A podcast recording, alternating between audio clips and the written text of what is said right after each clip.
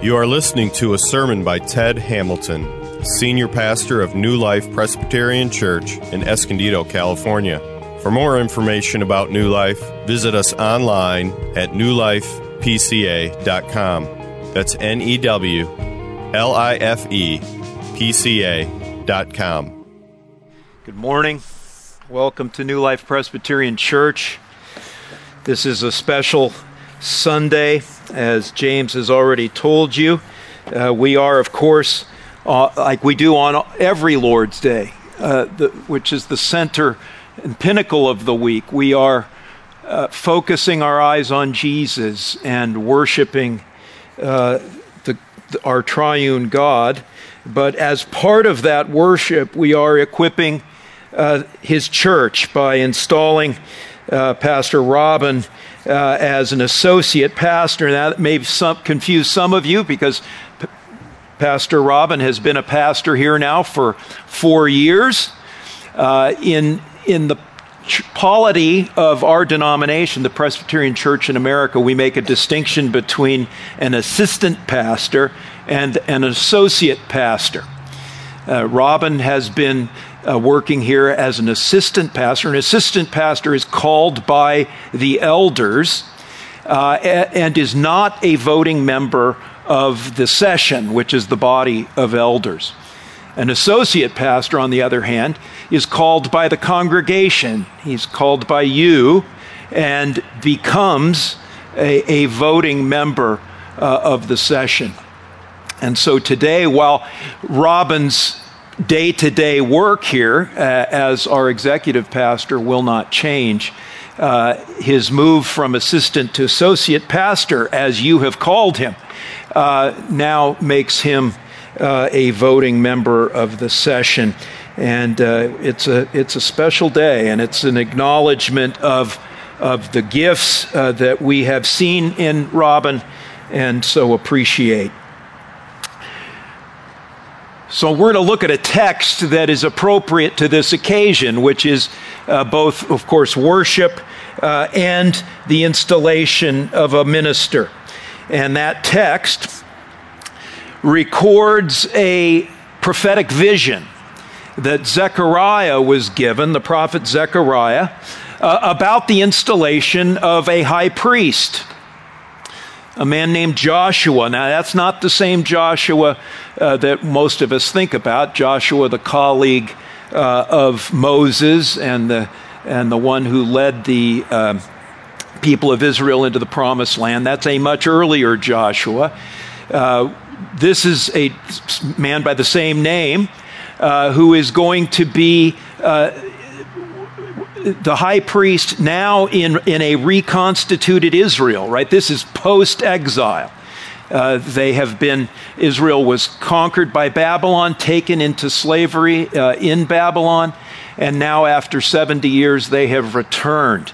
And the priesthood is being restored, and that's what this vision is about. That's the vision Zechariah sees about this new high priest named Joshua. The text is Zechariah chapter 3, verses 1 through 10. If you don't have a Bible, it's printed for you in the worship folder. And we're going to reinstitute a practice that we normally do at New Life, and that is, if you are able, please stand for the reading of God's Word. Zechariah chapter 3, verses 1 through 10. This is Zechariah speaking. Then he showed me Joshua the high priest, standing before the angel of the Lord, and Satan standing at his right hand to accuse him. And the Lord said to Satan, "The Lord rebuke you, O Satan. The Lord who has chosen Jerusalem rebuke you. Is not this a brand plucked from the fire?" Now Joshua was standing before the angel, clothed with filthy garments. And the angel said to those who were standing before him, "Remove the filthy garments from him." And to him he said, "Behold, I have taken your iniquity away from you, and I will clothe you with pure vestments." And I said, let them put a clean turban on his head. So they put a clean turban on his head and clothed him with garments, and the angel of the Lord was standing by. And the angel of the Lord solemnly assured Joshua, thus says the Lord of hosts, if you will walk in my ways and keep my charge, then you shall rule my house and have charge of my courts, and I will give you the right of access among those who are standing here. Hear now, O Joshua the high priest, you and your friends who sit before you, for they are men who are a sign. Behold, I will bring my servant, the branch. For behold, on the stone that I've set before Joshua, on a single stone with 7 eyes, I will engrave its inscription, declares the Lord of hosts, and I will remove the iniquity of this land in a single day. In that day, declares the Lord of hosts, every one of you will invite his neighbor to come under his vine and under his fig tree. This is the word of the Lord. You may be seated.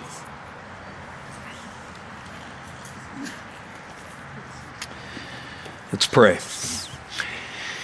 Lord, as we come to worship you and also to install Robin Lee as an associate pastor here, we ask that you would speak to us through this word in order that we might love you with all our hearts and serve you with great respect. In Jesus' name, amen. Well, it's a fascinating vision. I'm not going to deal with every detail here. We've got a lot going on today, and I just can't get into all the details. If you're interested, we preached through Zechariah years ago here at New Life. It's still on the website, and there is an early sermon on this same passage that gets more into depth and all of the details. I'm going to be focusing on really the main thrust today. You know, I've read that 70% of men and women experience or have experienced what is sometimes called imposter syndrome. Have you heard of that? I know I have experienced it. It's that feeling that you're pulling a fast one over on other people. It's this inner belief that people think you're more competent than you really are. I experienced that both as an attorney, and I have certainly experienced it as a minister. I've also read that one of the most common dream scenarios that we experience is the nightmare of being naked in public places, like work. I've also experienced that dream. You're exposed, you're ashamed, embarrassed. You want to hide, but you can't hide.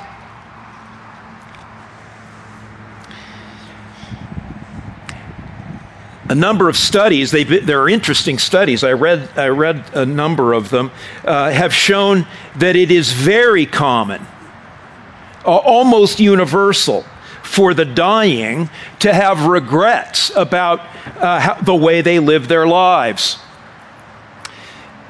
You might remember the poignant closing scene of Saving Private Ryan, right? When the now senior citizen Ryan is standing before the grave of the soldier who saved his life at the cost of his own. And he looks over to his wife and says, "Tell me I've led a good life. Tell me I'm a good man." He's seeking that reassurance because he doubts it.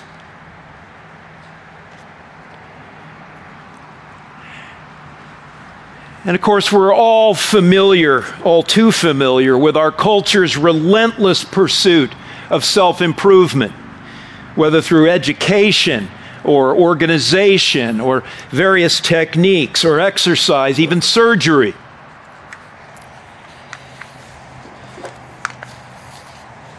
So I've identified 4 phenomena: imposter syndrome, naked dreams, dying regret, self-improvement. What do these 4 phenomena have in common? The answer is that they all tap into something we deeply, instinctively know about ourselves, whether we're religious or not, whether we acknowledge the existence of God or not. And that deep thing that we know is that as creatures in the presence of the Creator, we don't measure up. That you and I have not lived a life good enough for God, that you and I actually do have reason to be embarrassed, to hide before the face of God. That runs deep. Now, this vision that we just read of a courtroom trial in heaven actually gives us the way forward. It gives us the way to respond to this deep, uncomfortable truth about ourselves. So I have just 2 points today as we approach Robin's installation. First, the deep truth about you. And second, and more importantly, the deeper truth about God. So it's the deep truth about you, and it's the deeper truth about God. First, the deep truth about you.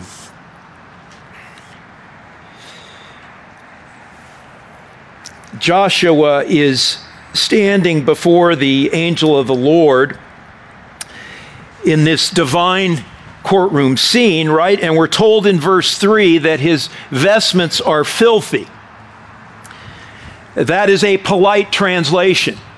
The root Hebrew word that is politely translated filthy actually describes human excrement. So the scene is super gross. It's a really gross scene. And it's also symbolic, like prophetic vision usually is. Because in verse 4, we learn that the filth on Joshua's robes represents his iniquity, his sin. Right? When the robes were removed from him, he's notified that his iniquity has been removed, his sin. And standing right there next to Joshua in this courtroom scene is Satan. That is actually also just a Hebrew carryover word. The Hebrew word is Satan.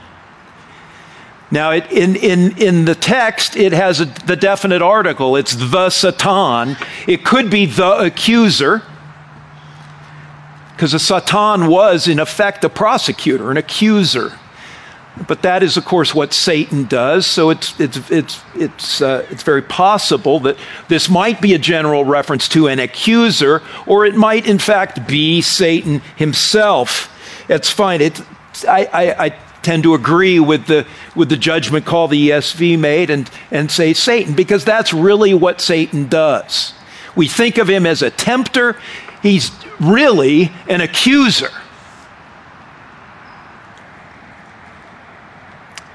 And he's very ready, like any good prosecuting attorney, to accuse him.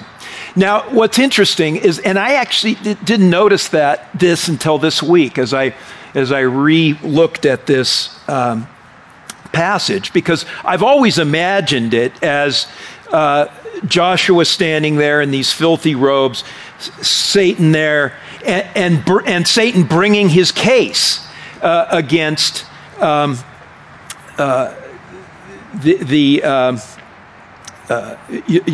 Joshua, but in fact that doesn't happen, right? He's the Lord cuts him off, doesn't even let him speak. Now, we know his accusations would have not been baseless. They would have been founded in fact. Joshua is, in fact, standing there in these soiled robes representing sin. He's clearly not qualified to be the high priest. And there's really nothing he can do about it. I mean, right? And what we typically think about sin is, well, let me just balance it out with enough good behavior, right? Let me work it off. You know, go make me the high priest. These robes will work. If I do enough good high priestly work, you know, I'll clean up. It doesn't work that way. You know, it's sort of like my sweet grandkids. They will come over to our house and go out into our backyard to play. And in that play, they get all muddy and dirty like kids should. And sometimes in the course of that play out in the backyard, they'll pick some fruit or flowers and bring them in to Linda and me in the house as sweet gifts. I mean, it's heartbreakingly sweet. All the while, tracking mud in on our white carpet. Now, we don't mind. We love it. We don't mind the mud. But that is an illustration, right? That even our best acts, our most loving acts, don't get rid of sin. They just sort of spread it around. You see, Joshua needs what he gets here. He needs a complete stripping down and a complete reclothing with clothes that he doesn't have and clothes that he can't produce. He needs pure vestments, holy vestments, the kind of purity and holiness that human beings can't produce. So that's the deep truth about you and me, and even about the pastor we're installing today, right? We are sinners. We are in and of ourselves unfit for God, and there's nothing we can do by ourselves to change that reality. We all, like Joshua, need a power. We need a holiness that is outside of ourselves, which gets us right into our second heading, and it gets us into the good news, which is the deeper truth about God.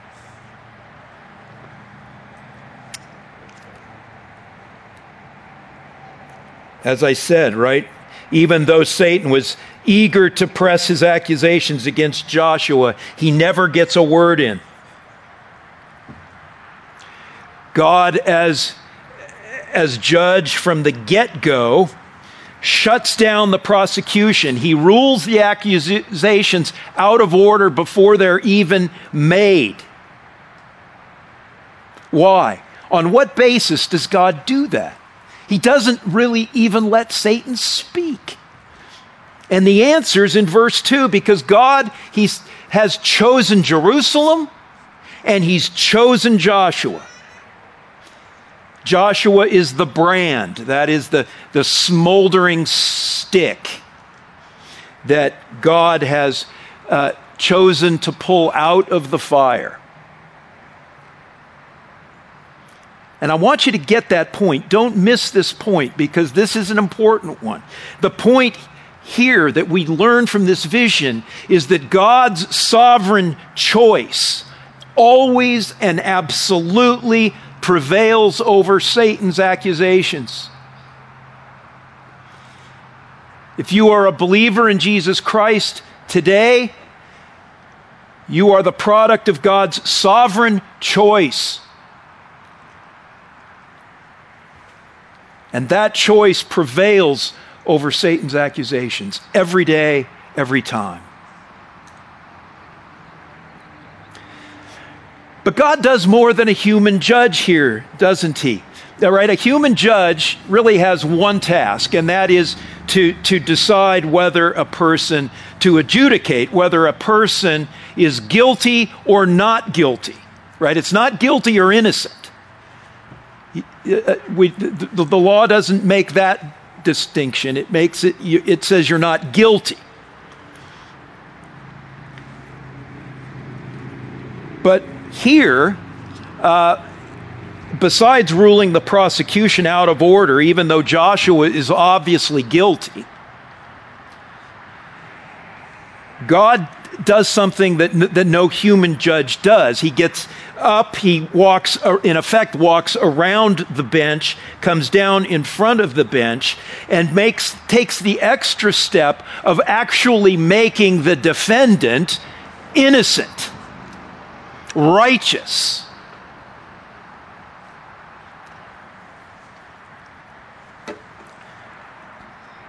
And of course, all of this is by grace, right?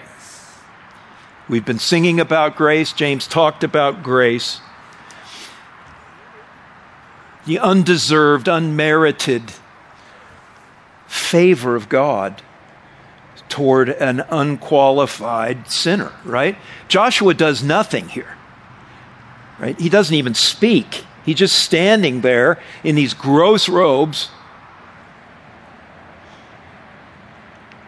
But God graciously orders those excrement-soiled robes to be removed, and then clothes Joshua with pure vestments, vestments that make him suitable to be in the presence of God. They're holy.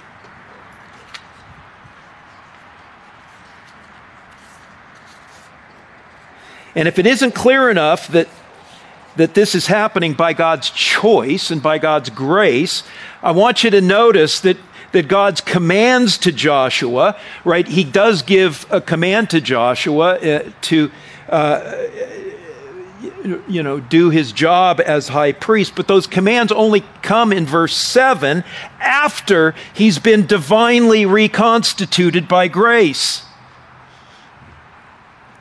Right? It's not prove yourself to me. It's not go get the broomstick of the wicked witch of the west and then maybe you can be the high priest. No, God by grace makes him the high priest, clothes him with those pure vestments, and then tells him what to do. It's a reminder that what you do as a believer in Jesus is always, always responsive to the prior grace of God. Your godly living, your obedience is the way you honor the grace that you've received. It's the way you express gratitude for the grace that God has poured down on you. It's not the way you earn it. Grace earned is not grace. And we actually don't even have the ability to earn it. God plucks us out of the fire. So you can see the parallels, I hope, between this scene, even though it might be remote, right? A heavenly courtroom, but you can see the parallels between Joshua and our experience. You and I are disqualified sinners. You and I are chosen by God solely by his love and by his grace. You and I, because of that choice and because of that grace, are not brought down by the accusations of the accuser. You and I are freely given a righteousness that we can't generate on our own. And you and I obey. Our obedience, our godly living is responding to God's prior love and prior grace.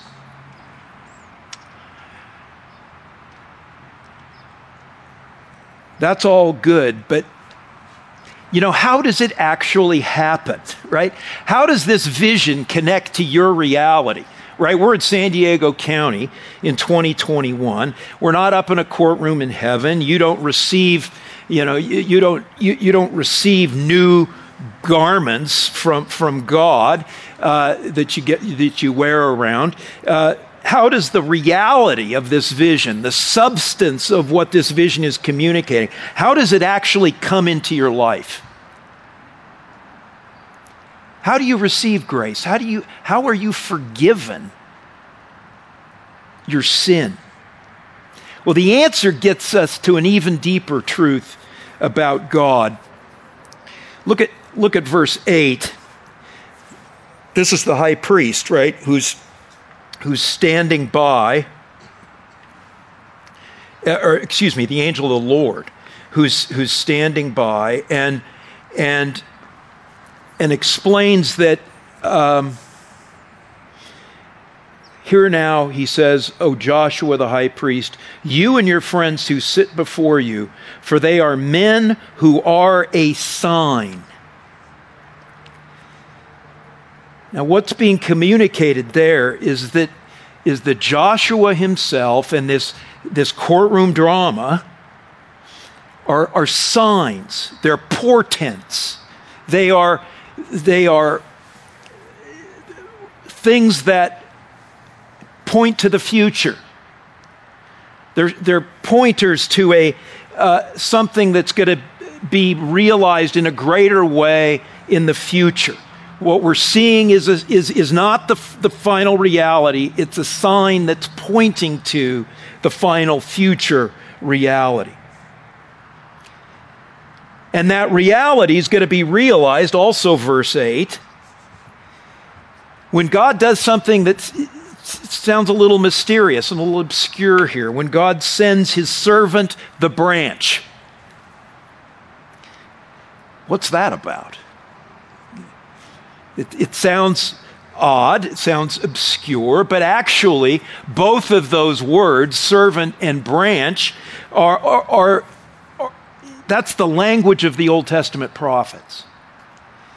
You know, as the Old Testament prophets looked into the future under the power of the Holy Spirit, right, they saw the Messiah, and he was described in various ways, and one of the ways he's described is as a servant. He's the servant of the Lord. Mysteriously, this servant of the Lord is also a sufferer. He's the suffering servant of the Lord. The prophet who probably most developed the servant imagery of the Messiah was Isaiah. Right? He has a number of servant songs in his prophecies that talk about the coming Messiah as this suffering servant. And if you want to see a beautiful picture of the coming Messiah, look at Isaiah 53, right? The suffering servant of the Lord. And it was Jeremiah who talked most about the imagery of the Messiah as a branch. What that typically referred to was that he would spring out of, he would grow out of, like a branch out of a tree. He would grow out of the line of David, that this Messiah would be mysteriously divine, but also very human. He would be a human descendant of David, this branch. Jeremiah 33, verses 14, 15, and 16. This is Jeremiah talking. Behold, the days are coming, declares the Lord, when I will fulfill the promise I made to the house of Israel and the house of Judah. In those days and at that time I will cause a righteous branch to spring up for David, and he shall execute justice and righteousness in the land. In those days Judah will be saved, and Jerusalem will dwell securely, and this is the name by which it will be called: the Lord is our righteousness. Great prophecy. And this branch, this human descendant of David, we learn from verse 9, will remove the iniquity of the land in a single day.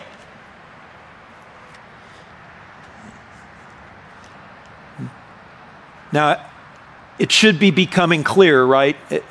I'm sure for most of you it's been clear already, but what brings this vision home to you? What actualizes the truths embodied in this vision is none other than Jesus Christ himself. And it's fascinating to think that Jesus himself was actually in this courtroom scene. The angel of the Lord is there.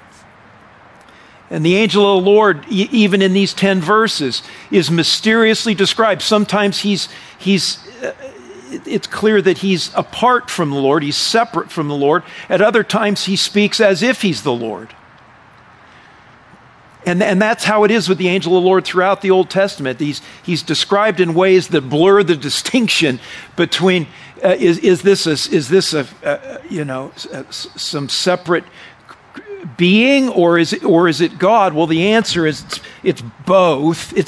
Most commentators believe that this is a Christophany.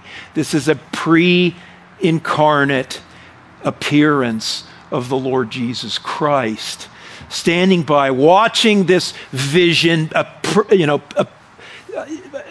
acting in this vision, giving a sign about what he's going to do in the future, that this is all about him and what he's going to do.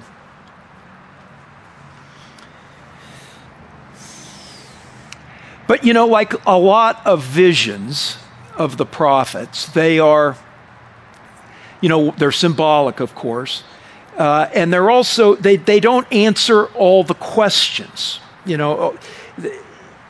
For example,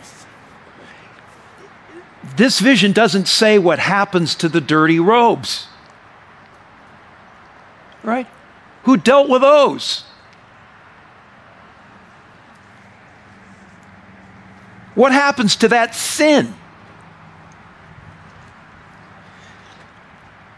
I think that we often functionally believe that God deals with sin like the 1-800 Got Junk guys. Have you seen their ads? They run all the time, right? Their slogan is, just point and junk disappears. That's the... And the ads, point at this pile of junk and it vanishes. Well, that's a cute slogan and it's a simple special effect, but it's not how the Lord deals with sin. The Lord won't deal with sin that way. He actually, by his character, cannot deal with sin that way. God is just, God is fair, God is holy. He's not gonna just brush sin under the rug. He's not gonna make it disappear. He's gonna make it right. He's gonna make sure its penalty gets paid. That's how it works, right? Used this example before. You negotiate a debt removal with your bank, or a debt forgiveness with your bank. That's a great day when you can negotiate a debt forgiveness, and you get a signed document that says, your debt is forgiven. Well, it might feel to you like the 1-800 Got Debt thing just happened. Poof, the debt just vanishes. Well, it doesn't vanish. The fact that debt has been forgiven you only means that someone else, in this example, the bank, is bearing the debt. It's bearing the pain. It's paying the cost. Somebody always does. It's because God is just and God is holy, so he's not going to ignore sin. He's going to make it right. And that's what Jesus did. That's the unseen part of the vision that brings it home to you and to me. Think about it. Think how Jesus sort of reverses the story here. Joshua was clothed in pure vestments. Jesus had all his clothes completely stripped off his body.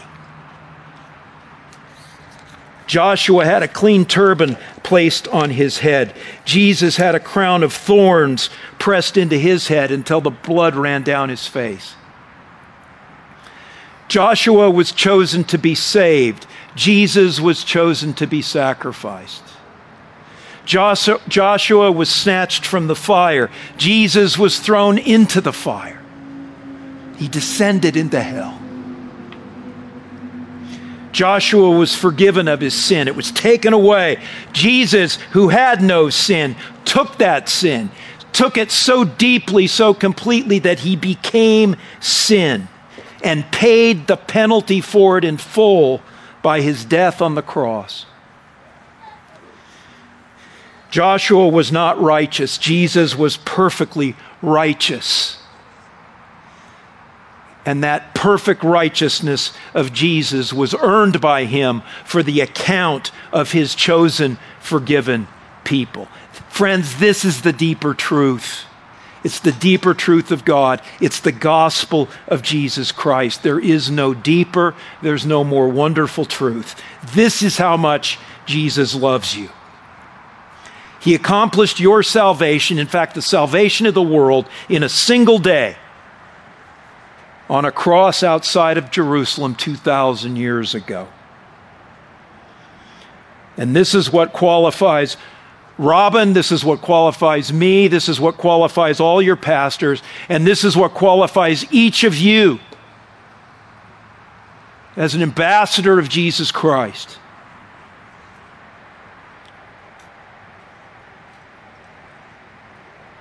We're forgiven and we're covered in the righteousness of Jesus by what he did.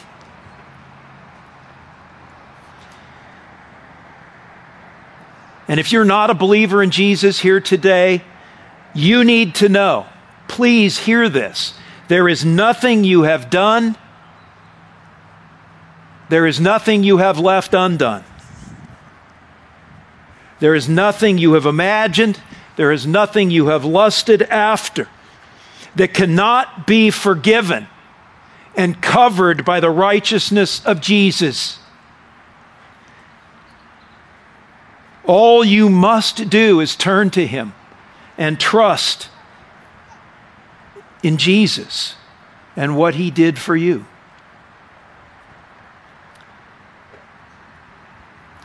But we have the great privilege and joy of installing Robin today as our associate pastor, one of our associate pastors.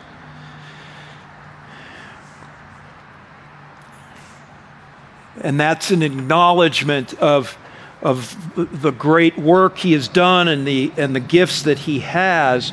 But I don't want you for a moment to think that there is a qualitative difference between Robin or me or any of the pastors or elders and you.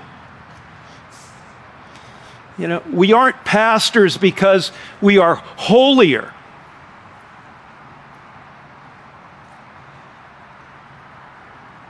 We're all just like Joshua, right?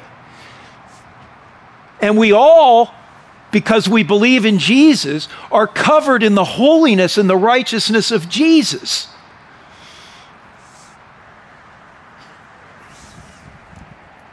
Ground, as we say here often at New Life, the ground is level at the foot of the cross. We all equally need the saving grace of Jesus. We all have equally received the forgiveness of Jesus and the righteousness of Jesus.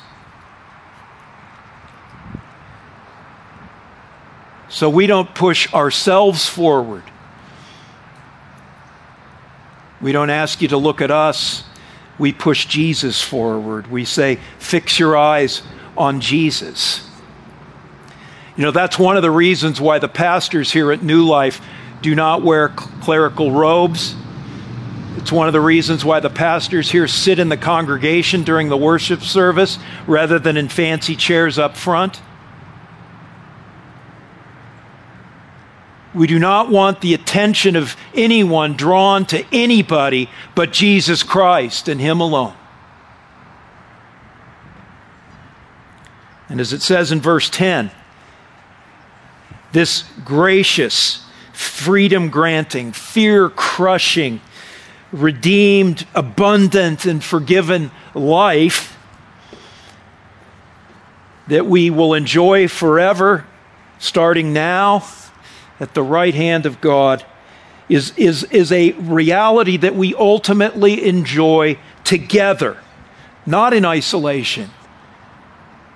Not as rugged individuals, but together. We come together to celebrate who we are and what we have in Jesus, and we invite others to join in. And that's why we've got this prayerful challenge going in this Easter season to be praying about people in our circles who don't know Jesus that we can invite to come to New Life, to sit under the trees and to hear this good news, this great, deep truth about Jesus and his love for us. Amen? Amen. Let's pray. God, thank you for this vision you gave Zechariah. Thank you for what we learned by looking at Joshua the high priest. And thank you that, in fact, our eyes are now not fixed on Joshua the high priest, but on Yeshua the Messiah. Lord, thank you for the work you did in paying the penalty for our sin and earning the righteousness that we couldn't earn and covering us with it. Thank you for the peace, the strength, the freedom that gives to us. And Lord, I pray that we would respond appropriately, that our lives would be godly and full of obedience and boldness as we get out there and invite people to hear the story, your story, the deep truth story of Jesus. We pray in his name. Amen. You've been listening to Ted Hamilton, Senior Pastor of New Life Presbyterian Church, Escondido. Please visit us in Escondido, California, or online at newlifepca.com. New Life Presbyterian Church Escondido reserves all copyrights as applicable by law. Thank you for listening.